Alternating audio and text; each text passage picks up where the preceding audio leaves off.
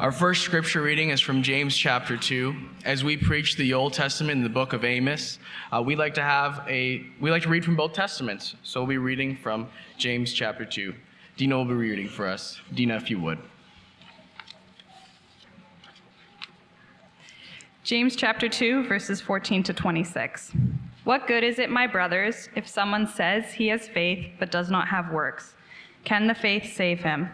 If a brother or sister is poorly clothed and lacking in daily food, and one of you says to them, Go in peace, be warmed and filled, without giving them the things needed for the body, what good is that? So also faith by itself, if it does not have works, is dead. But someone will say, You have faith, and I have works. Show me your faith apart from your works, and I will show you my faith by my works. You believe that God is one, you do well. Even the demons believe and shudder. Do you want to be shown, you foolish person, that faith apart from works is useless? Was not Abraham our father justified by works when he offered up his son Isaac on the altar? You see that faith was active along with his works, and faith was completed by his works. And the scripture was fulfilled that says, Abraham believed God, and it was counted to him as righteousness, and he was called a friend of God. You see that a person is justified by works and not by faith alone. And in the same way, was not also Rahab the prostitute justified by works when she received the messengers and sent them out by another way? For as the body apart from the spirit is dead, so also faith apart from works is dead.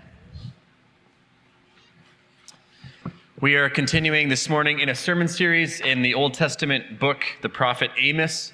Uh, so far, Amos, if you've been with us, uh, not a lot of great news. There's a lot of things wrong in Israel. He's putting his finger on a lot of things that have gone wrong that, that they're not really awake to. Uh, I've likened Amos to a fire alarm going off in your home. It's annoying, it beeps really loudly, it hurts your ears, but it's trying to awaken you to the fact that something is wrong. There's a fire in the house. There's a much greater danger that is presenting itself. And we continue with uh, this theme this morning. Amos is still preaching to Israel. He's still trying to awaken them. But you'll see there's beginning to be sort of slivers of hope, little little uh, blasts of sunlight kind of peeking through the crowd, uh, the clouds. We'll get to that in a second. I won't say any more. Uh, you can follow along in the middle uh, portion, back portion of your bulletin. Craig is going to come and read it for us. Craig, if you would. The infallible word of God from Amos 5 1 to 17. Hear this word that I take up over you in lamentation, O house of Israel. Fallen, no more to rise is the virgin Israel, forsaken on her land with none to raise her up. For thus says the Lord God The city that went out a thousand shall have a hundred left, and that which went out a hundred shall have ten left in the house of Israel. For thus says the Lord God to the house of Israel Seek me and live. But do not seek Bethel, and do not enter into Gilgal or cross over to Beersheba. For Gilgal shall surely go into exile, and Bethel shall come to nothing. Seek the Lord and live, lest he break out like fire in the house of Joseph and devour it, with none to quench it for Bethel, O you who turn justice to wormwood and cast down righteousness to the earth. He who made the Pleiades and Orion and turns deep darkness into the morning and darkens the day into night, who calls for the waters of the sea and pours them out on the surface of the earth, the Lord is his name, who makes destruction flash forth against the strong, so that destruction comes upon the fortress. They hate him who reproves in the gate, and they abhor him who speaks the truth. Therefore, because you trample on the poor and exact taxes of grain from him, you have built houses of hewn stone, but you shall not dwell in them. You have planted pleasant vineyards, but you shall not drink their, their wine.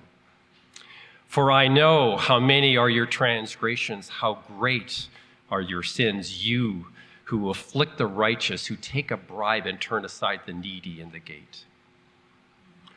Therefore, he who is prudent will keep silent in such time, for it is an evil time. Seek good and not evil, that you may live, and so the Lord, the God of hosts, will be with you as you have said. Hate evil and love good and establish justice in the gate, it may be that the Lord, the God of hosts, will be gracious to the remnant of Joseph. Therefore, thus says the Lord, the God of hosts, the Lord, in all the squares there shall be wailing, and in all the streets they shall say, Alas, alas. They shall call the farmers to mourning and to wailing those who are skilled in lamentation. And in all vineyards they, will, they shall be wailing, for I will pass through your midst, says the Lord. All right, we're going to spend some time uh, reflecting on this text from Amos together. Thanks, Craig, for reading it. Uh, as many of you are, are well aware, uh, the Super Bowl is coming up in a week's time. If you, if you follow football, you know that the matchup is between the San Francisco 49ers and the Kansas City Taylor Swifts. Uh, but uh, now imagine this morning that, uh, or tomorrow morning, that you woke up and you turned, you tuned into NFL talk shows. I suppose they have these on the radio, if you know what the radio is. Uh, but, but imagine the cast on this NFL show is discussing how sad all the 49ers fans are, how disappointed, how totally bummed out they are because they lost in the big game. Well, that'd be weird because the game hasn't happened. It happens, you know, next Sunday night. How can they be talking about a 49ers loss when they haven't lost? How can you be sad about an event that hasn't taken place? See, in Amos 5, Amos begins with some very important words. He says he's singing a sad song. He's here to sing a funeral dirge. It may even have been that he put sackcloth on his body and kind of sprinkled some ashes on his head. He says he's lamenting. But what is very strange about this lament, uh, quite unusual, he's lamenting something that has not happened yet. He's singing a funeral song for a death that has not occurred. So what is this? Is, is this a dramatic stunt? You know, some sort of like, you know, theater in the street? Is Amos pretending? What is he pre-lamenting about? That's what I want to get into in our text today. Why a lament is being sung for something that has not yet taken place. And really what Israel must do if they want to avoid singing this, songs, this song for themselves. So there's two parts to today's text. I know, big gasp, not three, only two. Uh, part one, we'll talk about a lament over Israel, why he's singing this sad song. And then part two, I'm just calling Seek God and Live, this phrase that comes up a number of times. We'll look at that. Look at verse 1 though. Hear this word that I take up over you in lamentation, O house of Israel. So we got to talk about this. What is a lament? What does that mean? A lament is a kind of prayer, a song sometimes, that expresses sorrow, pain, and confusion. It lets out these, I mean, what we perceive at least as unpleasant, uh, maybe even unwanted emotions in a way that honors God. You go and read the Psalms, there's laments all over the place there. According to some ways of counting, uh, there are more laments than there are psalm, uh, Psalms of praise. And again, if you read the Psalms, all kinds of things come up as reasons for lament the death of loved ones, you know, generic troubles, attacks from enemies, internal doubt, confusion, discouragement, the absence of God, you know, so on and so forth. All kinds of things can be and should be lamented about. And again, sometimes in the Psalms, laments are offered directly by the person suffering. It's like, oh Lord, look at what's going on with me. But other times, laments are offered on behalf of another. You can lament the difficulty that someone else is experiencing. So, sympathy, empathy, the bearing of others' burdens, these are part of communal lament. And this kind of lament that one does on behalf of another, that's what's going on in verse 1. Amos is lamenting for Israel, sort of on behalf of Israel. He is not from there. Remember, he's from away, he's from Judah. But when he learns, when he hears of what's going to happen to Israel, it's, it's lamentable. He laments over them, he laments for them. Which, by the way, it's quite a beautiful sentiment if you think about it. That the people of God can be those who are not only sad about their own struggles, which is fine, but they can care for other people's struggles. They can bear the burdens on behalf of someone else. They can lament even over their enemies. Amos, though a prophet, he's acting pretty priestly here. He's lamenting over Israel. Now, why? Look at verse 2 because Israel has fallen, no more to rise. They are forsaken, no one's there to lift them up. In verse 3, they've suffered catastrophic losses, losing, according to the math there, 90% of their people. Now, again, as I said in the introduction, this is a strange lament because these things haven't taken place yet. Israel is not fallen. In fact, I, I said in, in other times in this series, when Amos was prophesying, Israel is at its zenith, the height of its power. They haven't been this healthy economically and militarily since the days of Solomon. Israel is winning. so it feels very weird then to come and express grief for a people who feel like they are on top. Israel's walking around, they got their chest, chest puffed out, like, man, life is good. We're sort of kicking butt at life. And Amos sort of wanders by with like black clothes, tearfully singing about the end. It's a very interesting uh, sort of uh, opposition here. What kind of end does Amos foresee? Well, it's this end where Israel's lying on the ground, struck down. And with more strange language, Amos says it's virgin Israel who has fallen. Now, in, in the Bible, uh, it's just, this is not just a person who you know hasn't you know had intercourse yet. a virgin probably refers to a young woman on the brink of being married. And if you in Israel, if you were 13 or 14 or whatever, kind of headed into your teenage years, getting married, this was the prime of life. Your whole future was ahead of you. A young woman full of excitement about being a wife, you know, hopefully being a mother. Amos says this is the, the Israel that's lying on the ground. This is who they were. But that's kind of weird because other prophets will say, no, that's not who Israel was at all. Other prophets will employ very harsh language about Israel, kind of referring to them at times like a spiritual prostitute. They're just running around, jumping into relationships with all these other gods. But the sense of Amos's comments here, when he talks about virgin Israel, the sense of it is this Israel died too young. It wasn't supposed to be like this. They were supposed to have a long and glorious life with God. They were supposed to be God's special people forever and ever, but they are being cut down in their relative youth. They had so much life ahead of them. That's what we say about young people who die.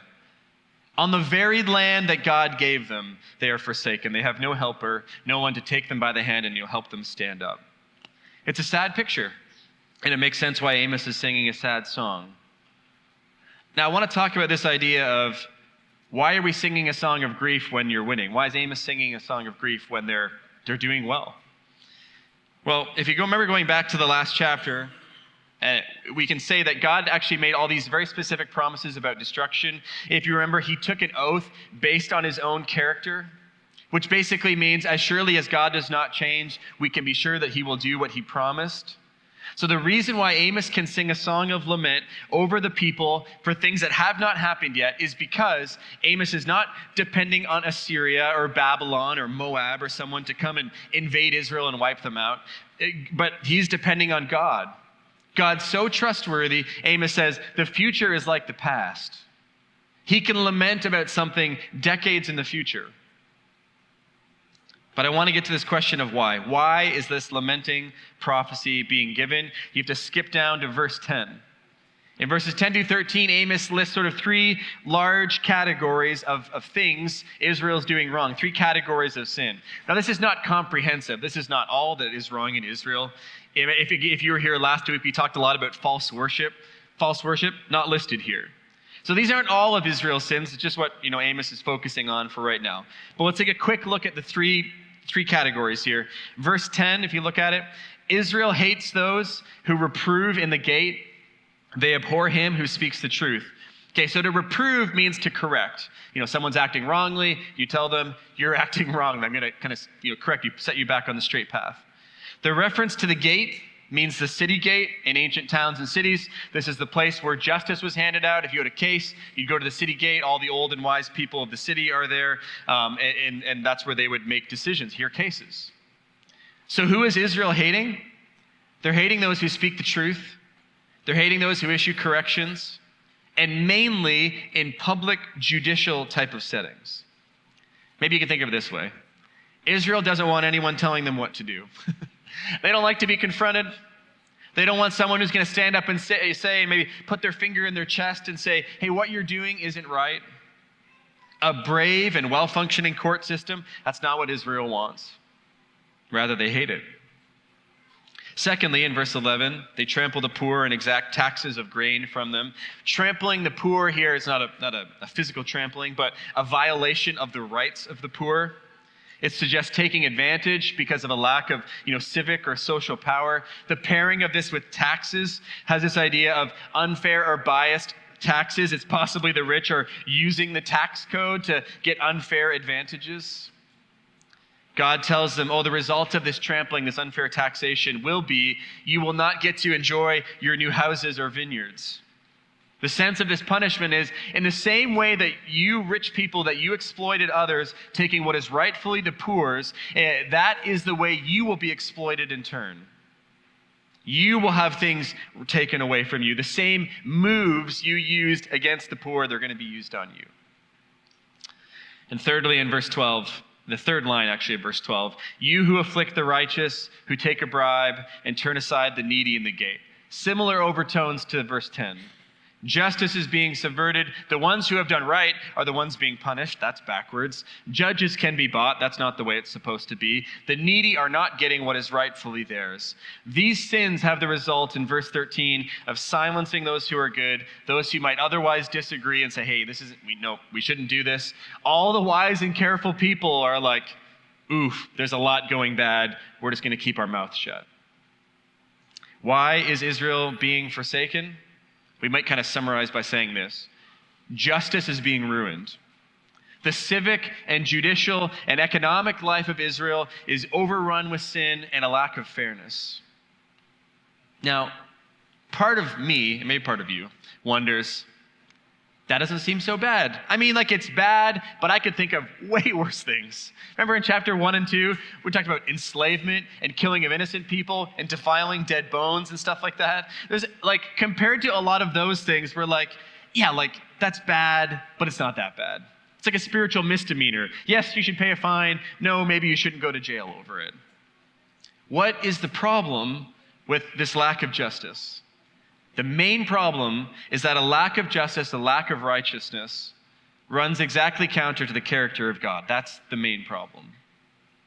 The Hebrew word mishpat, it's what's normally translated in English or translated justice in English. But the Hebrew word mishpat has this emphasis on action, which is to say, justice isn't sort of an idea, like a, a philosophical um, ideal of justice. Justice is a way of living in, in sort of Hebrew Israelite culture. It's a set of actions. That word mishpat is used more than 200 times in the Old Testament. Israel over and over and again is commanded, do mishpat, do justice. And uh, over and over, particularly those who are normally discriminated against, those normally sort of crushed under the wheels of society. Now, why? Well, think of it this way. Uh, when you go to a work event, not you know, a work event, what do you normally say? When I go to a work event, I normally say, oh, my name and what I do. You know, hi, I'm, I'm Ben, I'm a pastor at Resurrection Church. Now, of course, in my life, I do a lot of things. I'm married, I have some kids, I like playing basketball, whatever. But one of the main ways I spend my time is I'm a pastor. That's an introduction to me. You learn a number of things about me by finding out what I do. So when we look through the Old Testament, it's insightful and it's instructive to see how God introduces himself. When God goes to the work party, what does he say about who he is? Psalm 68 4, God says, I am a father to the fatherless, a defender of widows. Psalm 146, verse 7, God, I execute, God executes justice. That's that word mishpat. God executes justice for the oppressed, gives food to the hungry. Deuteronomy 10:17, the Lord your God defends the cause, Mishpat, defends the cause of the fatherless and the widow. He loves the alien, the, the immigrant is what it means in that context. Over and over, God introduces himself as a God of justice. He's, he's basically saying, These, this is what I spend time on in the world. It's not all that God is, of course, but it's one of the main things God is. So I say that all to say is Israel isn't just sort of breaking some random command in the law, but a society of injustice, a society of unrighteousness that's a personal affront to God and his character. God is a God who loves and enacts justice and righteousness, and when that doesn't happen, it is personally and profoundly offensive to him. Now, as individualistic North Americans, most of us, won't speak for all of you, we immediately begin to think, well, I can think of some ways I can be more just and more righteous. Perhaps in your workplace, your business, you have the power to make some changes. I know some of you work in the legal system. You can directly advocate and work for justice. That's great. The force of the accusation, though, the intent of the original command is much more communal and social than it is individual. Biblical justice, it's inherently social. God's really telling the people in, in verse 10 it's sort of not enough for you to individually stop hating those who speak the truth. You also have to create a society that loves the truth. It's not enough if you are a judge to just be a fair judge. That's good. Keep doing that. There must be efforts and prayers and work for the whole legal system to be just. There's this collective responsibility placed on the people of God for justice and righteousness to flourish on more than the individual level. Now we got to translate that to our time and ask some hard questions. For instance, are we are Christians to be held responsible for a Canadian court system that allows moral conduct that most Christians would disagree with? And I'm talking about things like no fault divorce, abortion with no limitations, quickly expanding assisted suicide, you know, etc. Are, we being held responsible for that? Is that collectively ours to bear? What does it mean for the people of God to pursue justice and righteousness and avoid the accusations leveled against Israel in this passage? I want to give just a thought or two about how I think we ought to apply this. And the main thing I want you to think about is there are middle layers between the individual down here, you know, you, me, the rest of us, and the entire society, you know, way up here. I don't want you to think it's either me or all of Canada. Rather, I think we ought to consider all the other layers. How can I create a just and, and good family? Or if you're a single person, well, you know, how can I create a just house with my roommates, with my friend group? What would it look for there to be a collective effort towards righteousness among the four or five people that I'm just closest with? And as you scale that up, there's another layer. What would it look like for us to pursue justice and righteousness in a small group, if you belong to a small group here at Resurrection? What about at a church wide level? Like, we don't decide court cases here. No one's coming in and suing their neighbor over a misplaced fence. But we can intentionally avoid, we can resist the sins of partiality and favoritism. We can value truth speakers. We can refuse to trample on or ignore the weak. We can do those things. What, what I'm trying to say is justice and righteousness can happen in the spheres, the places God already has us. So, yes, in your individual life, great, but at your family level, friend level, small group level, larger group level, and then finally, and yes, of course, as time and vocation permit, we can and should advocate for Ottawa and Canada to be a more just and righteous place. Great. Let's lobby for more and vote for more good laws to be passed. That's good and important work. I just don't want you to confine yourself to thinking, "Ooh, I don't I'm not on the Supreme Court so I can't do anything. I'm not the leader of a major political party. I can't do anything." There are plenty of levels you can go to work on. But returning to the text, we're a little off track now. This first section was this lament about how Israel was not being like God. God is a God of justice and righteousness. They are full of injustice, unrighteousness, and God said he's, he's, going to punish them for it. They're going to be paid back for what they have done. They will suffer the injustice they have perpetrated on others. But we got to get to part two. The sad song, not the only thing in this text. Part two seek God and live. During that initial reading, you probably noticed that three times that particular phrase is repeated Seek God and live. There are a few variations to it, but I'll point them out to you. Verse 4 Thus says the Lord to the house of Israel, Seek me. That's God by you know, implication there. And live. Verse 6 Seek the Lord and live. Verse 14 Seek good, not evil, that you may live, and so the Lord, the God of hosts, will be with you. I want to talk about what this phrase means. I'm going to break it down piece by piece. Seek God and live. Let's talk about this word seek. What does that mean? Well, when we play hide and go seek, you know, we all play hide and go seek all the time, I know. Um, how, how, does that, how does that game work? Well, the many hide and you like stand in a corner or something, and, and then one seeker goes and looks for them. But of course, the fun part of the game is the many who are hiding do not want to be found. So I think for a lot of us, we read that word seeking, and it has a connotation of, I am looking for someone who does not want to be found. But I think that is the wrong impression when it comes to God. I don't think that's what Amos is saying. When Amos tells us seek God, in contrast to hide and go seek, God is not hiding. He is available. He's findable. Seeking does not imply looking without finding, it implies effort, it implies intention. It implies a change of heart. God is not found by accident. He's not found by passivity but he's found by intention, that you actually go and look for him. Jesus will come along later, you know, hundreds of years, maybe thousands of years. I can't remember the exact timeline. And he will say in the Sermon on the Mount, Ask and you will, receive, seek and you will find, knock and the door will be opened. And there's this uh, repetition intentional action ask, seek, knock, followed by God's responsiveness. So the first step away from sin, the first step away from injustice is going in search of God, putting forth effort. He is findable, He is knowable, but He will not force Himself on those who are not interested. So, second, we are, so first we're to seek, second, we are to seek God. This will come up again next week if you come back. But there's this tendency among Israelites to spend their energy on religious behavior and miss God. Did you know it's possible to become a religious person and not find God? Now, God does tell us to do religious things. God says, if you want to know me, you can read the scriptures, you can pray, you can participate in, in, in Sunday worship. But God is not synonymous with those activities.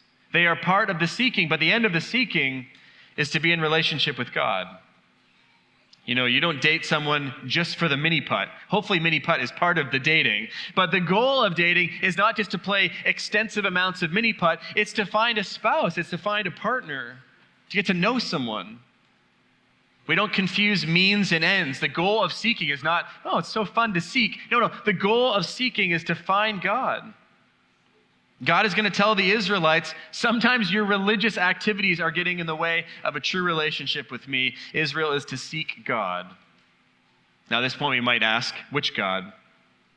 Well, verse 8 and 9, I got to talk about this briefly. It has, uh, commentators love to argue about this stuff, but they're like, this is the remnant of an ancient hymn. Eh, maybe. It's, it, it is very poetic. It is sort of inserted here. Maybe they used to sing something like this. Either way, Amos adapts it for his purposes. Which God are the Israelites to seek? The God who made all the stars in the sky.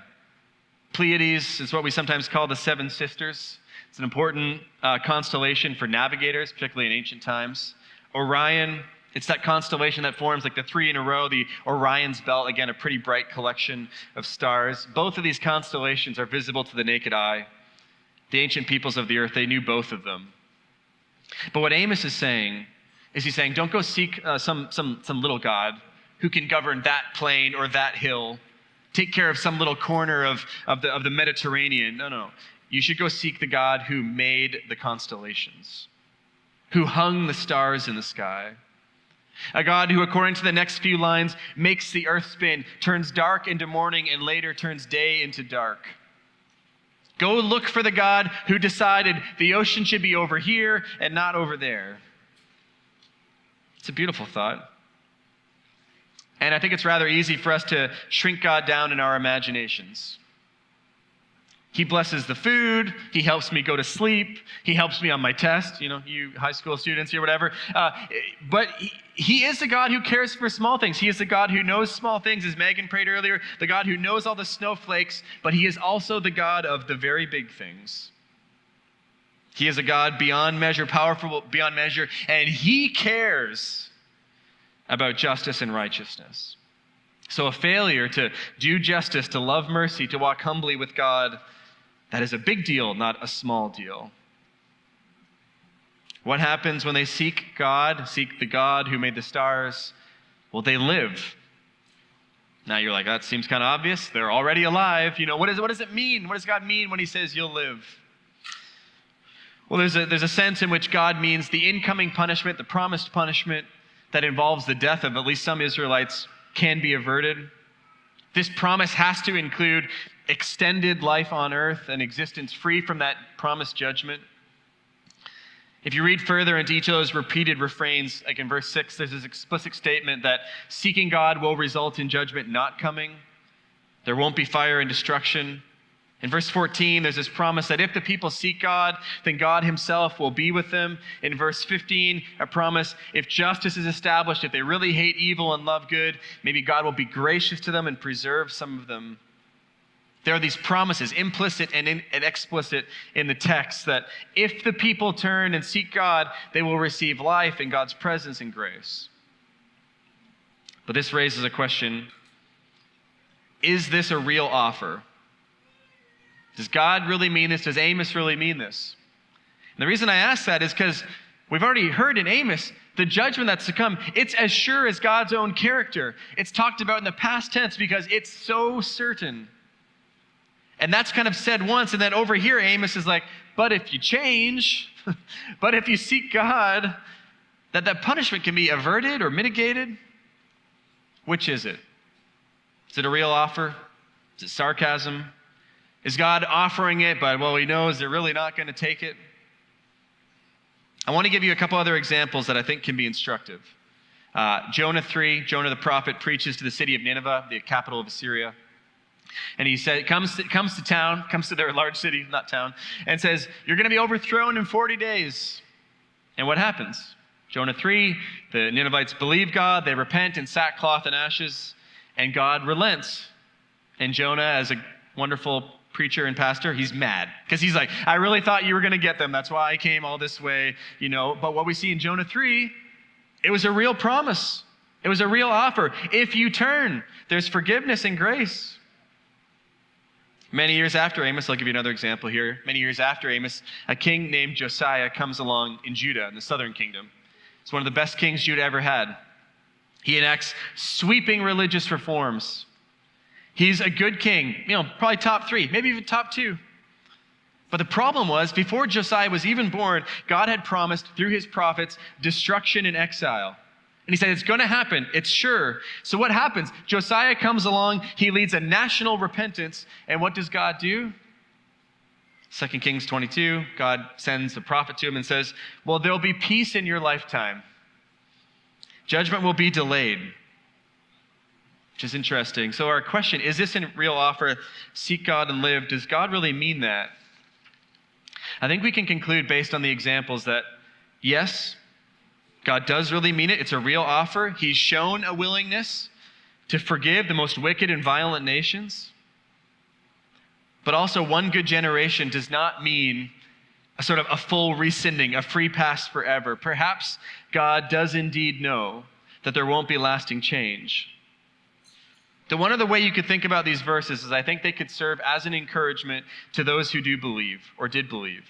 You know, Israel as a whole had gone astray, but surely it wasn't all of them.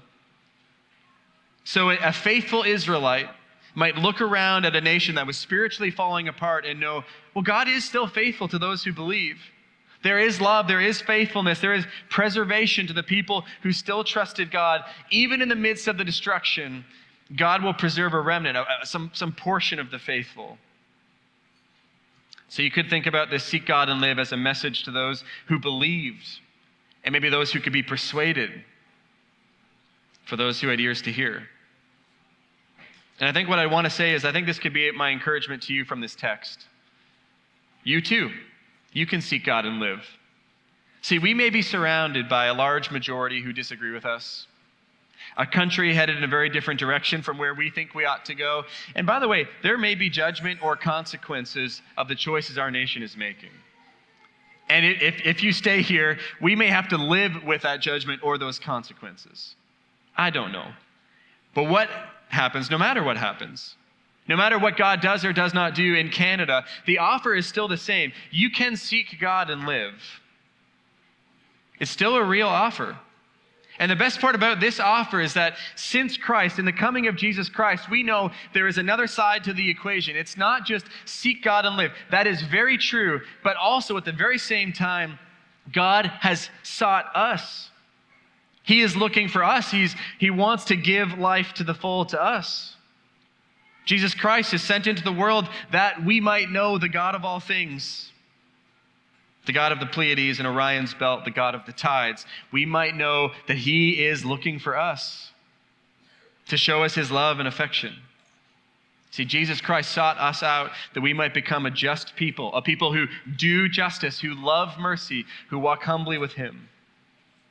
And as He seeks us, and hopefully as we seek Him, what we'll find is that He will make us as He is a people of justice and mercy. May Christ make it so. Let's pray. Lord, the, the, the tension in your word that we encounter as we seek to understand it is it's difficult. Help us to understand a God of both justice and faithfulness and judgment at times. and a God of mercy and grace who is seeking us to give us life to the full, as you say in, in the Gospel of John. Help us to cling to this Christ, even as we know that Christ, Christ is clinging to us and holding on to us. We pray that you would seek out many more in our city and in our nation to turn to you and be saved. But we commit this all to you. Ask your blessing in Christ's name. Amen.